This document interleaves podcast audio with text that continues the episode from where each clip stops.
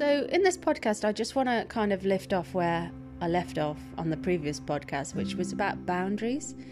And it doesn't uh, it doesn't matter who I talk to these days. People seems to have seem to have the same frustrations, um, and it's around friends.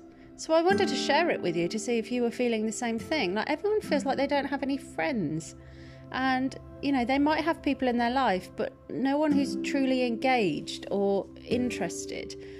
And um, it's isn't that a shame to feel like that? So I wanted to avoid you sitting at home feeling like you don't have any friends and going down a bit of a rabbit hole when really I wanted to voice it and actually say, hey, I think most people out there are feeling the same thing.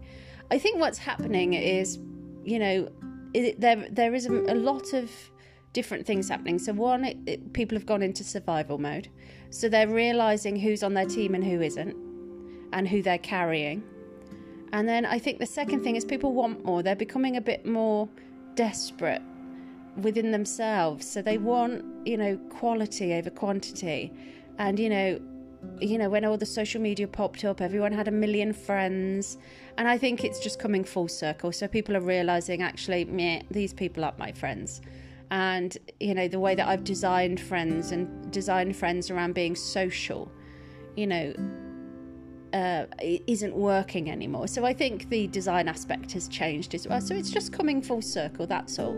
So with your friends, and and you will feel compelled to just act like because it's weird because like um yesterday i literally just sat there and thought why do i even engage with these people? Why am I following these people on Instagram? Like they say they're friends, but their behavior is subordinate. They're not friends. What they'll do is they'll text me now and again in despair, but they haven't moved helped me move house.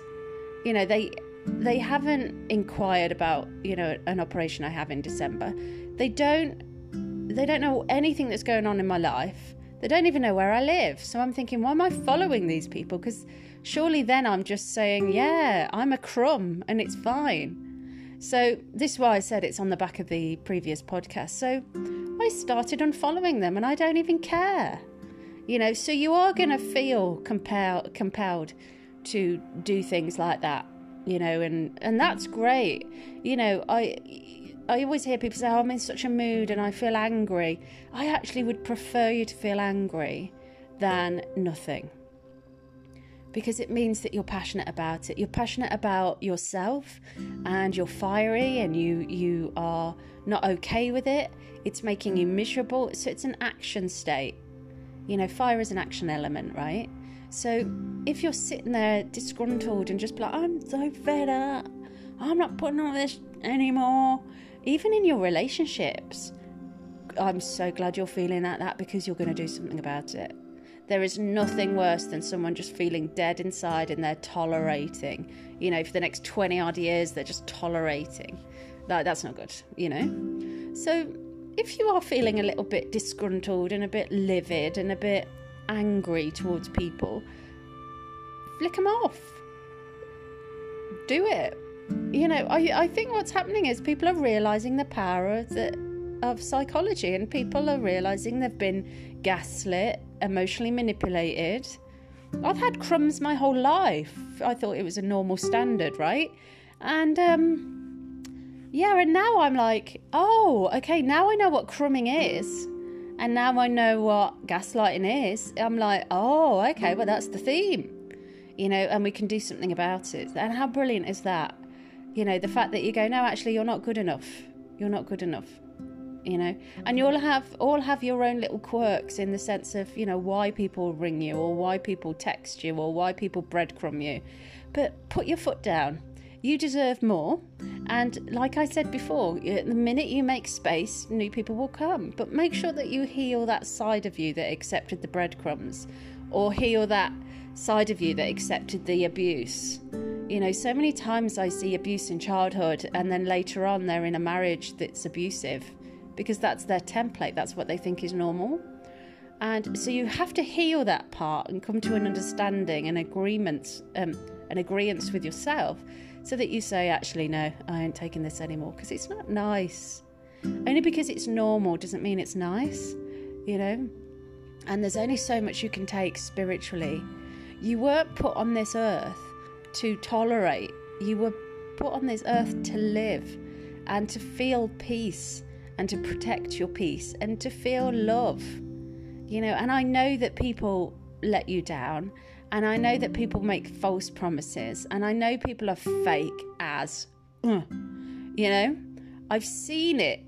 I've seen it where people are like, oh, I'm your friend, but they don't know where I live. They don't know any of this. They don't know anything. You know? They don't know because they don't inquire because they're breadcrumbing, but they're telling me they're my friend. That doesn't mean that I have to accept it. So I would take a step back from where you are at the moment emotionally. Look at everyone in your life and say, Are you fake? Because if you're saying one thing and doing another, that leads for me to be very confused, and that confusion will rheumatize in my in brain and it will wear me down. So essentially, you're wearing me down. And that's got to stop. And then you think, my God, I haven't got anybody. I'd rather have these awful people than nobody. I'm going to challenge that because actually, when you have nobody, you start to get your energy back, your enthusiasm back. You start to get up early in the morning. You know, once that loneliness has kind of been dealt with and you're kind of figuring things out, you know, it will be better, but you're never going to get a good result if you're holding on to the past and holding on to old programming. You're going to get a good result when you believe there's a tiny little bit of hope and things possibly could change. That's when the magic starts to brew, you know? But don't let these people manipulate you. Don't let these people gaslight you or give you some false narrative or, you know, script of, you know, oh, but I've known you for 10 years. We're such good friends. And it's like, you don't even know where I live, dude. Like, keep it normal. These people are mad. And they're mad because they, they believe their own disillusions and their own bullshit. You know, the the amount of times that I've thought, you know, I've stepped back from a friend and cut them off, and then later on I thought, my God, they were crazy. But I didn't know it at the time because they were gaslighting me so much. I thought it was me. Yeah. So look, you deserve everything. You deserve the world. Just keep having a little bit of hope. I know that the world is crazy at the moment and it just feels like everything's falling apart. And in a weird way, it is. But if you have a little bit of hope and a bit of a positive attitude, then it will come back better. And your world will come back better, and your mind will come back better, and your heart space will come back better. But at least you're getting rid of the old stuff, for the new stuff, you know? And so just hold on in there, okay? But please be strict because you really don't need these time wasters and these people who are like, oh, oh, me? I'm not the problem. You are you know, these drama queens, who needs them? You know, they're ridiculous. they they've got issues that they're not looking at and they're projecting it onto you. You know, like what's that saying? Like, you hang around with a victim long enough, you become the perpetrator. How many times have you known someone who just constantly goes on about being the victim and then sooner or later it's your turn? They need to be the victim of you. There's a reason why someone is constantly a victim is because they demonize every single person that comes into their life everyone's had hardships. You know, I've had periods of my life which are terrible, and I've even spoken about every single relationship I've had has been emotionally violent in some way. You know, and I saw that on social media. Like anyone who says all their relationships, it's a red flag. I actually don't disagree with that because you only know what you know. So you feel safe in situations that you know, right? So, you know, we've all had hardships, but when you start to see someone changing and they're willing to look at it and go, hang on a minute, this dial needs to be changed, then they're worth your time. But when someone is living the same script constantly with no change behavior, then they're not looking at the dial. Okay, they're not they're not wanting to change the dial. They just they want that for the rest of their life. That's not okay. That is not okay and it's going to drain you. You know. So anyway, look, I love you loads as always. Chin up. Let's keep going.